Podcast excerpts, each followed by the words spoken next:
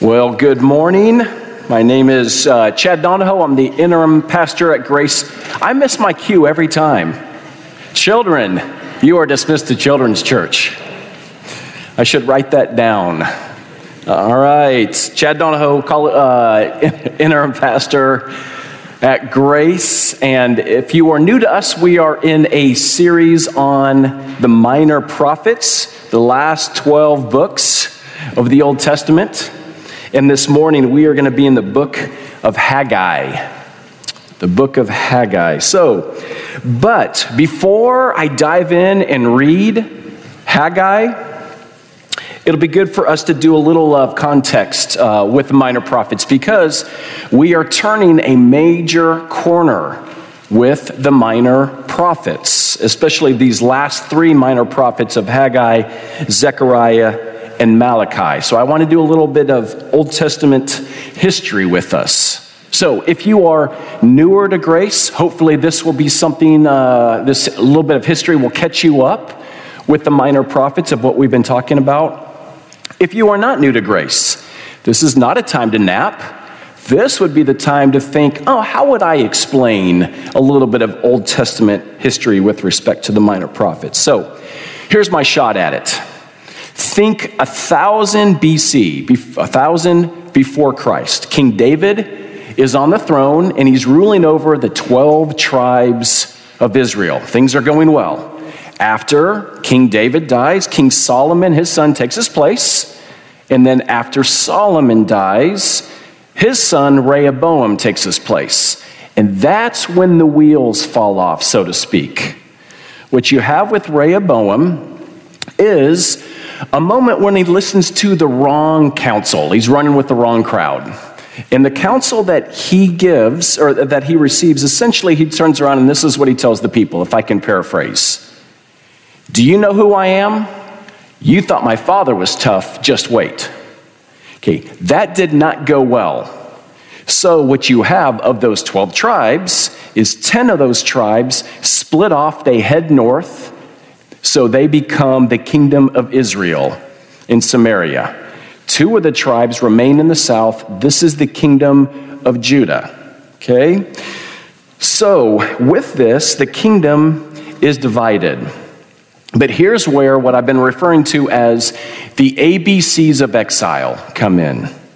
Okay, so from the very beginning, God had promised his people, he had established this covenant with his people right? Um, and this covenant is, if we were just to recite really quickly the covenant formula, I will be your God and you will be my people, right? That was the promise. God saying, I'll be faithful to you, calls them to be faithful to him, but lays out these covenant blessings if they're faithful, but also covenant curses if they are not faithful. Both kingdoms, the Israel in the north and Judah in the south, are not faithful to the Lord.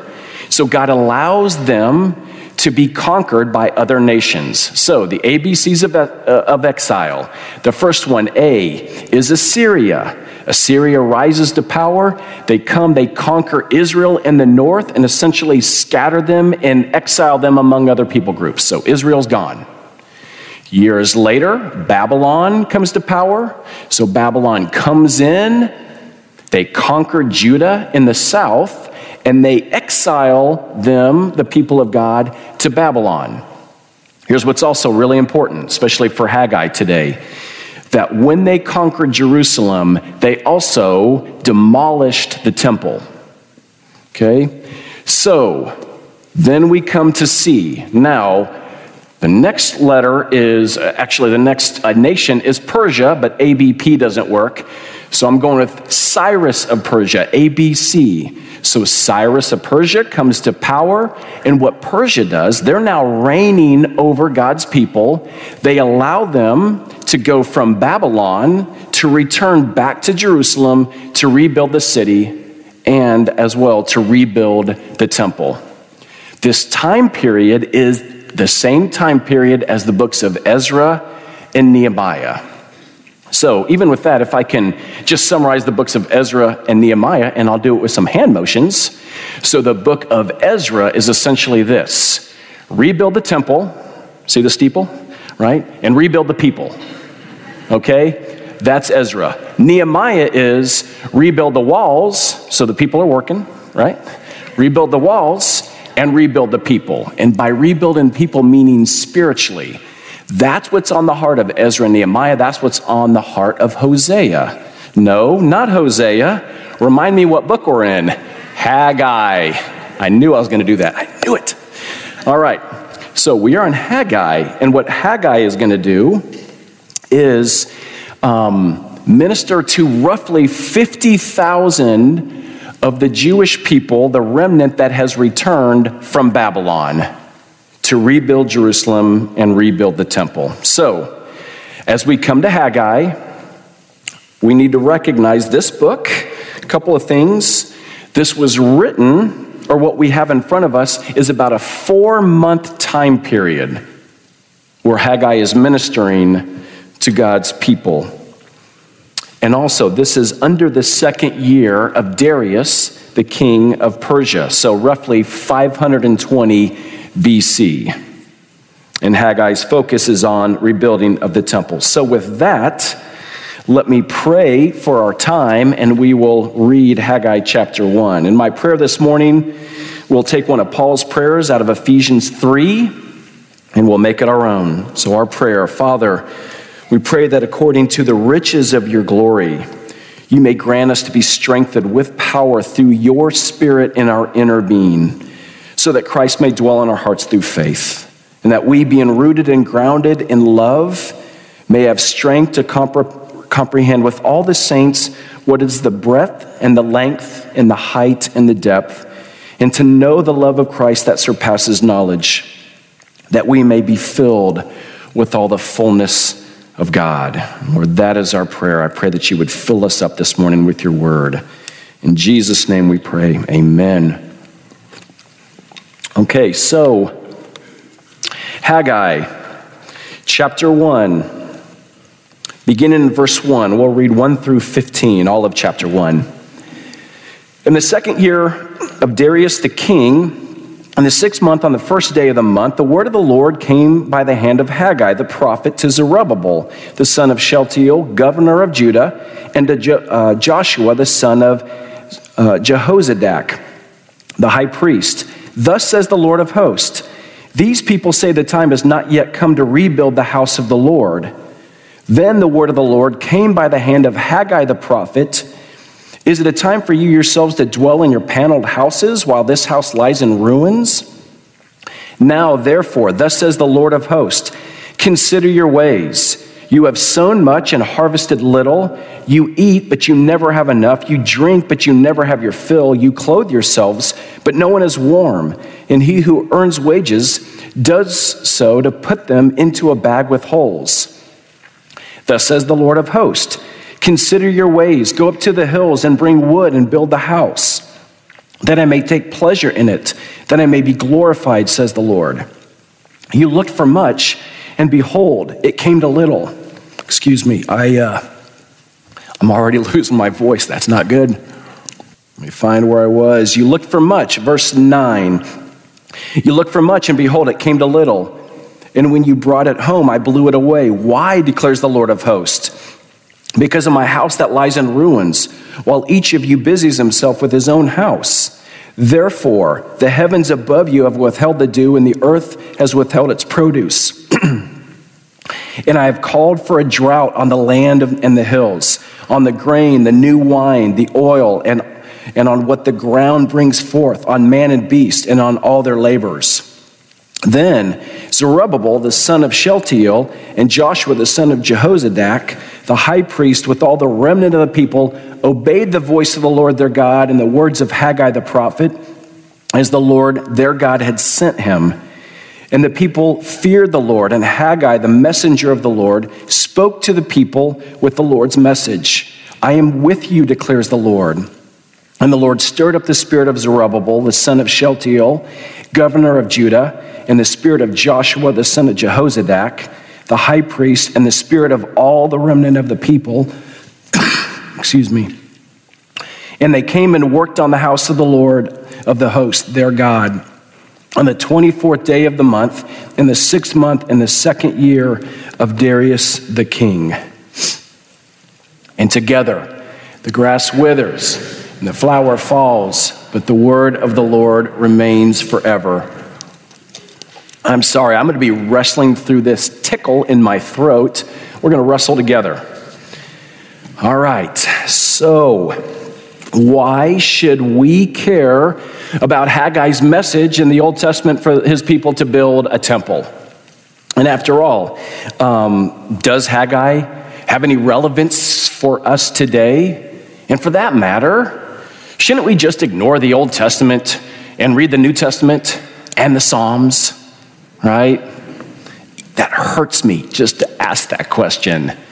No, we cannot neglect the Old Testament. As one theologian put it, the more we understand the Old Testament, the closer we come to the heart of Jesus. That is a true statement. We'll see that with Haggai.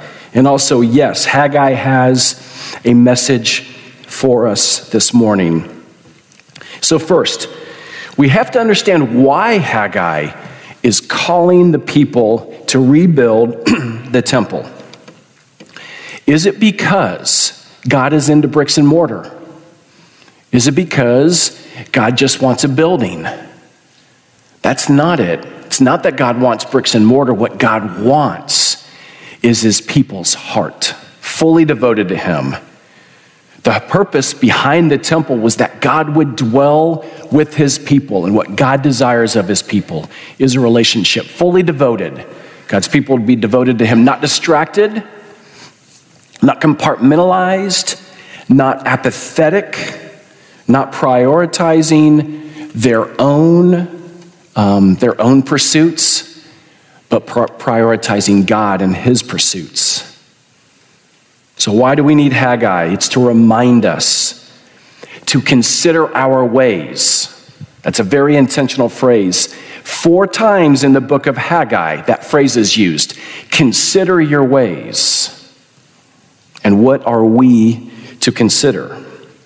What it means to center our lives on the Lord, on God's priorities and His work, because our hearts also get distracted, get divided. Our hearts become busy and compartmentalized and apathetic at times. So here's a question What's the chief end of man? And the answer is to glorify God and enjoy Him forever. We know the answer. Westminster Shorter Catechism, question number one. To glorify God and enjoy, for, enjoy Him forever. We know the answer but we fail to live it out perfectly in our lives. And so, with that, Haggai reminds us that God has this glorious plan for the world and calls us to get caught up in it. So here's the heart of Haggai's message, you know, in, in my words, would be this. And it came up with a little jingle. It's this Bringing him glory is our top priority. So get back to work. Bringing him glory is our top priority. So we are called to get back to work. And so, what I want to do with Haggai is I want to flow through or follow the flow of Haggai, which is essentially four sections. One section, chapter one is one section, and then chapter two, there's three sections. All these sections have something in common.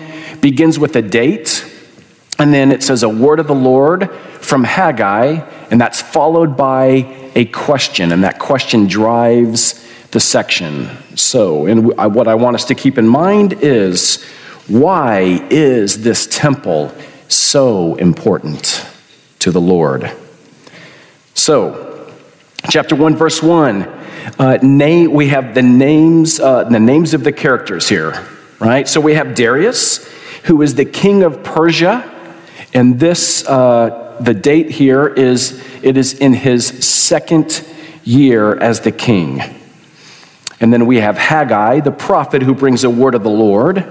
Haggai uh, directs his message to Zerubbabel, governor of Judah. So they're under Persia rule, but Haggai, or uh, sorry, Zerubbabel is that governor who's been appointed under Persian rule. Okay, and Joshua, the high priest who oversees the temple.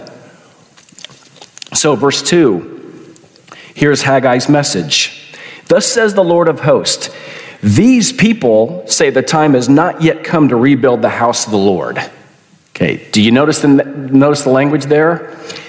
These people, not exactly a term of endearment, right? That would be equivalent to if my wife were to ever look at me and say something like, Your sons are, you know, that's, that's a bit of disassociation at that point, right? That is what is happening um, here. These people. So, and again, we've already talked through the covenant formula. What is it? I will be your God, and you will be my people. But this is God saying these people because they're not acting in line with the covenant. So these people are saying the time has not yet come to rebuild the house of the Lord. And why isn't it time? Right? What's their excuse? And we, we know a bit of this, or context is going to be helpful here, again, from the book of Ezra, that of these, uh, so the 50,000 Jewish people returned, a remnant returned, and what we know from Ezra, chapters 3 and 4, is that they, be, they began the work in the temple, they built the altar, they laid the foundation, but then the work stopped. It stopped because of opposition, right? The surrounding nations did not want them to build this temple. And why? What stands behind this opposition? Satan. Satan does not want this temple to have any kind of future. And in Ezra, we read in chapter 4, verses 4 through 5 then the people of the land, uh, surrounding nations, discouraged the people of Judah, made them afraid to build, bribed counselors against them to frustrate, uh, frustrate their purposes all the days of Cyrus, king of Persia, even until the reign of Darius, king of Persia, which again lands us here under Darius's rule. So, unfortunately, God's people lose heart and they lose focus on building God's temple, and instead, they just build their own homes, where the Lord refers to them as their paneled, like their luxurious homes. So here's the key question look at verses 3 and 4. Then the word of the Lord came by the hand of Haggai the prophet. Is it a time for you yourselves to dwell in your paneled houses while this house lies in ruins? Again, why is this temp- rebuilding of the temple so important to God? Let me offer at least three good reasons why this temple is so important to the Lord. The first one is God's people were to center their lives on the temple. This is the place of worship. This is the place of the sacrificial system. God's people would understand the only way to have a right relationship with a holy God is if your sins are atoned for, cleansed. That's where the sacrificial system would come in. Excuse me. The second reason the temple was to be the visible manifestation, or you could say demonstration, of God's presence with his people. So the second reason uh, was the, uh, the temple was the visible manifestation, the presence of God dwelling with his people. And this, uh, and this was to be put on display. God's relationship with his people was to be put on display for the other nations to be able to see how great the Lord was. Okay, I'm going to plan B. I'm taking a uh, cough drop. Okay. So, the third reason the temple pointed to a future glorious Messiah. So God was saying, it's time for you to stop prioritizing your own comfort, your own paneled house, and it's time for you to prioritize my work. Get back to work, essentially, is the message here. Then, in verses 5 and 7, we have a repeated, uh, a repeated phrase Thus says the Lord of hosts, consider your ways. Remember how I mentioned that shows up four times? Consider your ways. Literally, set your heart upon is what that phrase would mean. And what do they consider? They are to consider that their lack of faithfulness has led to consequences. And these consequences are named in verses 6 and then in verses 9 through 11. If I can summarize these consequences, it's this Your farms aren't producing, there's a drought in the land, you do not have grain, wine, uh, grain, wine, and oil in supply. And the minute they would hear these words, God's people should understand oh no, this is covenant curse. Because what they should have been able to recall is Moses. When, when God established a covenant with his people through Moses, God communicated to his people that if they followed God, that they would be blessed, covenant blessings. If they did not follow the Lord, they would receive covenant curses. And this is all in line with covenant curse. So, what we have is their curse because verse 9 my house that lies in ruins while each of you busies himself with his own house. Okay? We're not building the temple right? How does this apply to us? We can get really busy can't we? We can get really busy. And are we busy with the right things? Are we busy with god's glory? We also are called to consider our ways. What does it mean for the Lord to be the very center of our lives? Verse 8 sums it up. Go up to the hills, bring wood, and build that house, that I may take pleasure in it, and that I may be glorified. And so, again, to bring him glory is our top priority. And are our lives centered on Him? And, and earlier I talked about a divided heart or a compartmentalized heart. A compartmentalized heart. What does that look like? One foot in the world, enjoying the things of the world, one foot in church.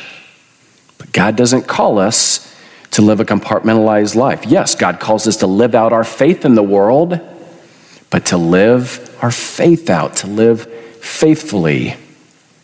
And the problem in Haggai's day is God's people are compartmentalized in their faith. They are not seeking to glorify God with all areas of their life. So, what's the people's response? Thankfully, it's a good response, verses 12 through 15. In verse 12, they obeyed the voice of the Lord, and the people feared the Lord. Fear meaning reverence and devotion. So God's response in verse 13, he says, I am with you, declares the Lord. And then verse 14 says this And the Lord stirred up the spirit of Zerubbabel, the son of Shealtiel, governor of Judah, the spirit of Joshua, son of Jehozadak, high priest, spirit of all the remnant of the people.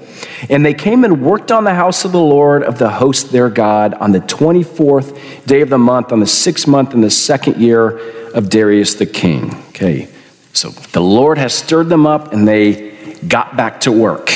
Takes us to chapter 2. This is the second word of the Lord that comes from Haggai.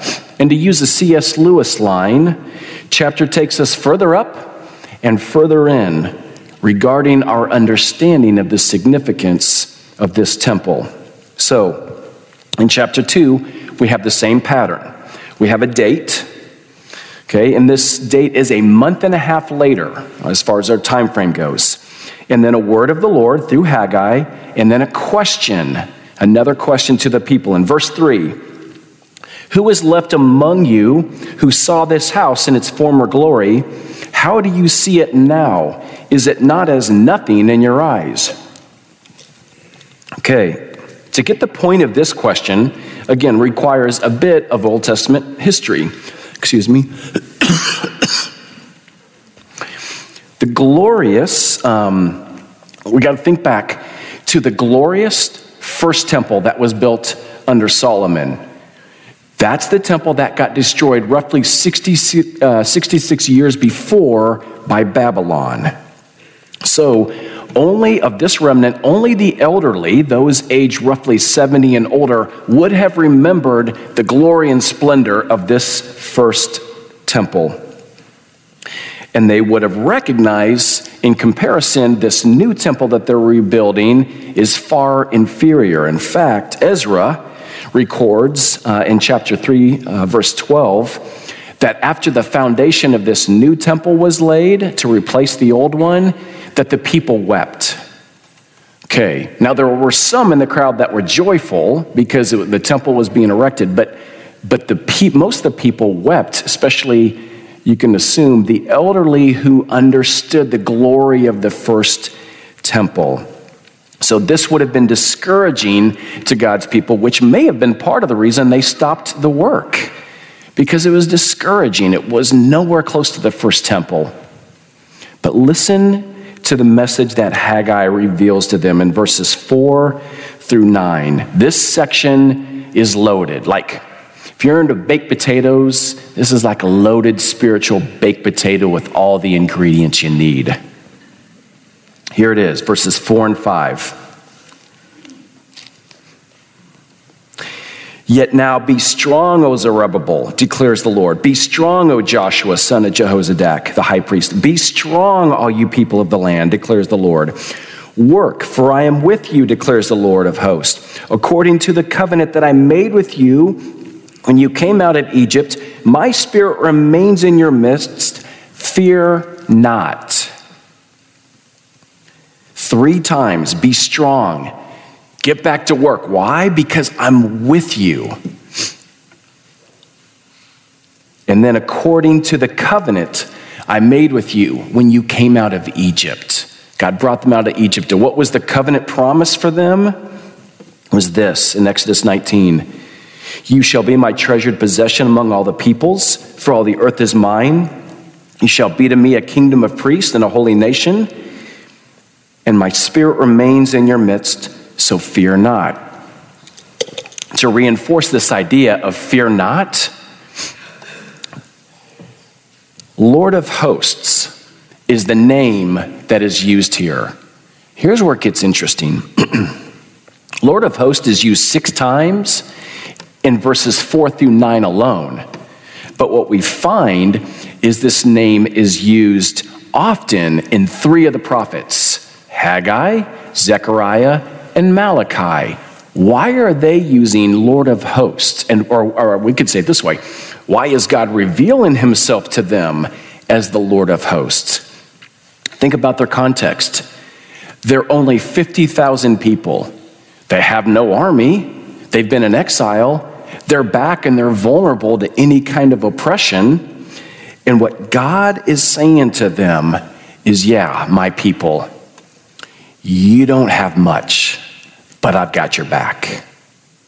I have all the angelic firepower you will ever need as the Lord of hosts. So fear not. It's a powerful word for God's people back then. But what we see, verses 4 through 5, are also a powerful word of the Lord to us. If I can paraphrase it from the Lord, it would be this you are my covenant people, and my covenant with you is that you are my treasured possession, and that is a holy calling. You are called to be holy in all you do. Be strong in the work that I've called you to do in this world at church, at work, at home, in your neighborhoods, in your city. You are called to be my light and to glorify me in all that you do. You have my spirit, it always remains in you, which means I have given you the very best that I can possibly give you. Because all that is true, fear not. No matter what comes your way, fear not, for I'm the Lord of hosts, always with you, and I always outnumber your opposition. I've got all the firepower you need, and when you fail, turn back to me, get back to work. I am with you. Now, verses 6 through 9. I want us to consider these I will statements. For thus says the Lord of hosts Yet once more in a little while I will shake the heavens and the earth and the sea and the dry land, and I will shake all nations, so that the treasures of all nations shall come in. I will fill this house with glory, says the Lord of hosts. The silver is mine, the gold is mine, declares the Lord of hosts. The latter glory of this house shall be greater than the former, says the Lord of hosts. And in this place I will give peace, declares the Lord of hosts. Those powerful I will statements. I will shake the heavens and the earth. I will shake all nations. I will fill this house with glory. I will give peace, declares this Lord of hosts. And this is pointing far beyond this temple to a future and more glorious temple. Yes, this temple that they're working on will get rebuilt. And this is the same temple that shows up uh, in the New Testament, or when we open the pages of the New Testament, it's this temple with some modifications done under Herod, under Rome, but it's essentially this temple. But what do we read in the New Testament? This glorious, glorious news. John 1 14. And the Word, capital, capital Word, meaning Jesus, became flesh and dwelt among us. And that word dwell is the word tabernacle. The Word took on flesh and tabernacled among us. The visible and glorious presence of God finally came into the second temple. And what did Jesus claim? In chapter 2 of, of John, verse 19. Destroy this temple, and in three days I will raise it up. Jesus was referring to himself as the true temple of God, the very presence of God with his people. And it was Jesus who fulfilled the role of this temple in himself as he took on the cross as the substitute for our sin. Haggai mentions this shaking of the heavens and the earth and the nations. Think about this. When Jesus died on the cross, what does Matthew tell us in Matthew 27? That the curtain of the temple was torn in two from top to bottom, and the earth shook, and the rocks were split. When the centurion and those who were with him, keeping watch over Jesus, saw the earthquake and what took place, they were filled with awe and said, Truly, this was the Son of God. And then, at the resurrection of Jesus in Matthew 28, behold, there was a great earthquake, for an angel of the Lord descended from heaven and came and rolled back the stone. And that was just a foretaste of a greater shaking that will take place on the day of judgment when Jesus returns in glory to usher in the new heavens and the new earth. And listen to the language of, of the temple in Revelation chapter 21, verses 22 through 25. We have this vision of the new heavens and the new earth. And I saw no temple in the city, for its temple is the Lord God, the Almighty, and the Lamb. And the city has no need of sun or moon to shine on it, for the glory of God gives it light. And its lamp is the Lamb. By its light will the nations walk, and the kings of the earth will bring their glory into it. And its gates will never be shut by day, and there will be no night there. When Haggai spoke of, and in this place I will give peace, it sounds like a place of peace, doesn't it? It's interesting. I remember years ago, when I was reading through the Old Testament for what, one of the first times, and I was reading through all the description of the temple, and something caught my attention. It was the, it was the way the temple was talked about, what was inscribed in the temple these palm trees and these flowers. And I realized it was God's way of having a visual representation of the temple, pointing God's people back to a glorious past the perfect Garden of Eden, but then pointing them forward to an even more glorious future of this new heavens and this new earth. And so, what do we do as we wait for this day of the new heavens and new earth? We grasp who we are and we get back to work. As far as grasping who we are, 1 Corinthians chapter 3 verse 16 do you not know that you, plural, the church, are God's temple and that God's Spirit dwells in you? God's temple is holy and you are that temple. Now, just pause. Think about what Jesus did. Jesus, when he was on the earth with, with his disciples, he was with them, he was among them. After his death, his resurrection, when he ascended to the right hand of the Father, who did Jesus send back? The very Spirit of God to dwell in his disciples now. The very presence of God in us. And then, and through that Spirit, God is building his temple, his spiritual temple. 1 Peter chapter 2 As you come to him, Jesus, a living stone rejected by men, but in the sight of God chosen and precious, you yourselves, like living stones, are being built up as a spiritual house. Again, we are stones in God's new spiritual temple. Let me go on. To be a holy priesthood offers uh, spiritual sacrifices acceptable to God through Jesus Christ. You are a chosen race, a royal priesthood, a holy nation, a people for his own possession, that you may proclaim the excellencies of him who has called you out of darkness and into his marvelous light. Once you were not a people, but now you are God's people, covenant. Once you would not receive mercy, but now you have received mercy, blessings of covenant. So, what are we to grasp? What's our identity? We're living stones in God's spiritual temple here on earth. And as far as getting back to work, we are called to build the church, to proclaim Him with our lips, to back it up with our lives, show the world that we love the Lord more than we love our paneled homes, so to speak, more than we love our comforts. Am I, are you too distracted, too busy, too compartmentalized, apathetic? Is God's presence in your life your true priority? If we're not captivated by the presence and glory of God, then we will be satisfied or we will look for satisfaction in lesser glories in this world. And again, is bringing God glory your top priority? The Lord promises to shake the nations.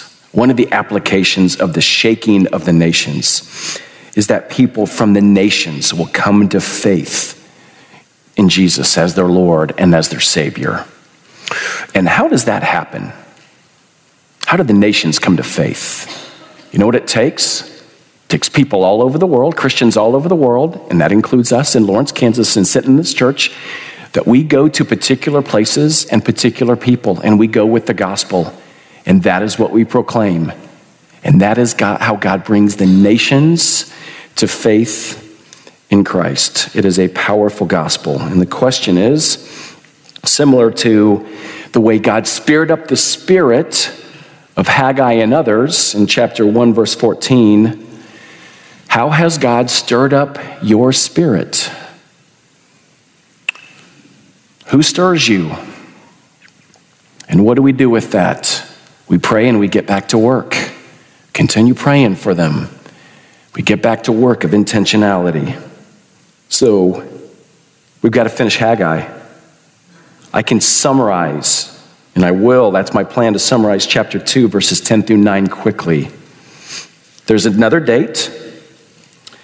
There's a word of the Lord uh, through Haggai, and then there's a question. I'm just going to summarize this because it's a question to the priest about the law regarding the temple, whether it's clean or unclean. Here's the point the point that this section makes is um, the presence of a rebuilt temple won't make God, God's people magically holy. Just like sitting in a church service doesn't make you magically a Christian. Right? And then in this section, two more times, God tells them to consider, consider their ways. And what they are to consider again is why have these covenant curses come upon them? And the reality is they have not really embraced the covenant from the heart and they're not really living in light of it, even though they're beginning to rebuild the temple. But look at this glorious promise in verse 19. But from this day on, I will bless you, declares the Lord to his people. God desires to bless his people, and grace will win the day. But there's something very important for us to understand here as we've talked about covenant curses. Will Christians experience covenant curse? Answer is no, because Christ experienced the covenant curse for us by way of the cross. But having said that, will Christians struggle and suffer and face all sorts of things that are just beyond us at times? And the answer is yes. And this can cause, um, and, and this can cause us to question at times God, are you there? Have you forsaken us? And really, it comes down to perspective. And I can illustrate it this way two perspectives, a story. Um, true story. I mentioned this years ago, but I'll, I'll, I'll talk about it, I'll approach it in a little different way. So I'm at a baseball game watching one of my kids. I'm behind home plate, behind the fence. There's this little group of girls standing behind me, and they're playing. They're in a circle. They're giggling, you know, having a tea party, whatever. They're, they're having a great time. Um, so here's one version of the story that I just randomly decided to run in the middle of their circle. And as I did, I brushed one of the girls to the side accidentally, accidentally, to which she turned and looked at me. She pointed at me and she told her friends, That man tried to hurt me. That's her version. Here's the other version. I'm standing here watching the game. Foul ball gets hit over the backstop. I look up, I look back, and I notice that the ball is heading right for the group of girls. So I turn and I run, and I can't help it. I can't avoid their group, so I run in the middle of the group and I catch the foul ball right as it's about to hit that girl on the head. But she's oblivious. So pick back up the story, pointing at me, saying, That man tried to hurt me. And all her friends are like, like, what, little girl? I just saved your life. Maybe not that extreme, but is this not what we do to God at times? God has given us, if we're in Christ, God's given us the Savior. He has saved our life, has nothing but good for us, but will allow trials and struggles and deep struggles to come into our lives. And what is God doing? He sees the whole picture, but like the little girl, we're oblivious. We don't see the whole picture. But God's desire is not to crush us, harm us, hurt us. God's desire is to take us further up and further in to his presence, to the depth of a relationship with him, that we would put our hope fully in him. That is God's heart. And with that, we have assurance of this amazing hope that no matter what we're facing, God is at work. And we see this as the book of Haggai ends. So, our last section, verses 20 through 23, and this will lead us to the communion table this morning, again begins with a date, but this date is the same day as our last date. Okay, so the message and the word of the Lord comes to Haggai twice in this day. And this is not a question this time, this is an exclamation point. If I can read verses 20, uh, 21 through 23. Speak to Zerubbabel, governor of Judah, saying, I am about to shake the heavens and the earth and to overthrow the throne of kingdoms. I am about to destroy the strength of the kingdoms of the nations and overthrow the chariots and their riders, and the horses and their riders shall go down, every one of them by sword to his brother. On that day, declares the Lord of hosts, I will take you, O Zerubbabel, my servant the son of Shealtiel, declares the Lord, and I'll make you like a signet ring, for I have chosen you, declares the Lord of hosts. So again, God's about to shake the nations, the heavens and earth, and overthrow nations. And how? He's going to take Zerubbabel, his servant, and make him like a signet ring. So the question is, what's a signet ring? What's the significance of that? And why Zerubbabel? So a signet ring is a symbol of a power of power and authority. If I have a signet ring and I give it to you, if I'm the king, I give you my signet ring, you have my power and my authority. And God says he's going to give this to Zerubbabel, his servant. But here's where it gets interesting. We don't know much of Zerubbabel after this story. He doesn't really appear until we get to Matthew chapter 1 the genealogy of Jesus. And what we find is Zerubbabel was a link in the chain, so to speak, leading to the Messiah. Zerubbabel was God's servant, but he pointed to an even greater servant. Zerubbabel pointed to this suffering servant who had come for his people. And what would this suffering servant do? If I can read this just as we come to the table this morning. Who has believed what he heard from us? And to whom has the arm of the Lord been revealed? For he grew up before him like a young plant, like a root out of dry ground. He had no form or majesty that we should look at him, no beauty that we should desire him. He was despised and rejected by men, a man of sorrows and acquainted with grief, and as one from whom men hide their faces. He was despised, and we esteemed him not. Surely he has borne our griefs and carried our sorrows, yet we esteemed him stricken, smitten by God, and afflicted. But he was pierced for our transgressions, he was crushed for our iniquities. Upon him was the chastisement that brought us peace, and with his wounds we are healed. All we like sheep have gone astray. We have turned every one to his own way, and the Lord has laid on him the iniquity of us all. So, what's the fulfillment of Isaiah 53, and what's the fulfillment of Haggai?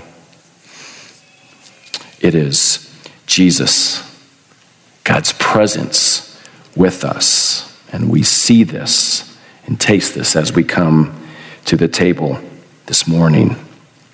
On the night when Jesus was betrayed, he took bread. And after giving thanks, he gave this to his disciples. And he said to them, This is my body, which is given for you. Do this in remembrance of me. In the same way, he took the cup and after giving thanks, gave this to his disciples. He said, This cup is the new covenant in my blood, shed for many for the forgiveness of sins. Do this in remembrance of me. The Apostle Paul adds, As often as we eat this bread and drink this cup, we proclaim the Lord's death until he comes. So let's pray together. Lord, we ask that you meet us at this table in a way that strengthens our faith, that you would grow us further in the knowledge of your glorious grace and the hope that we have the hope of a new heavens and a new earth, a hope that will sustain us. So I pray that you take this bread, this juice, set it apart in such a way that we truly know that you are with us. And may you be glorified. In Jesus' name we pray. Amen.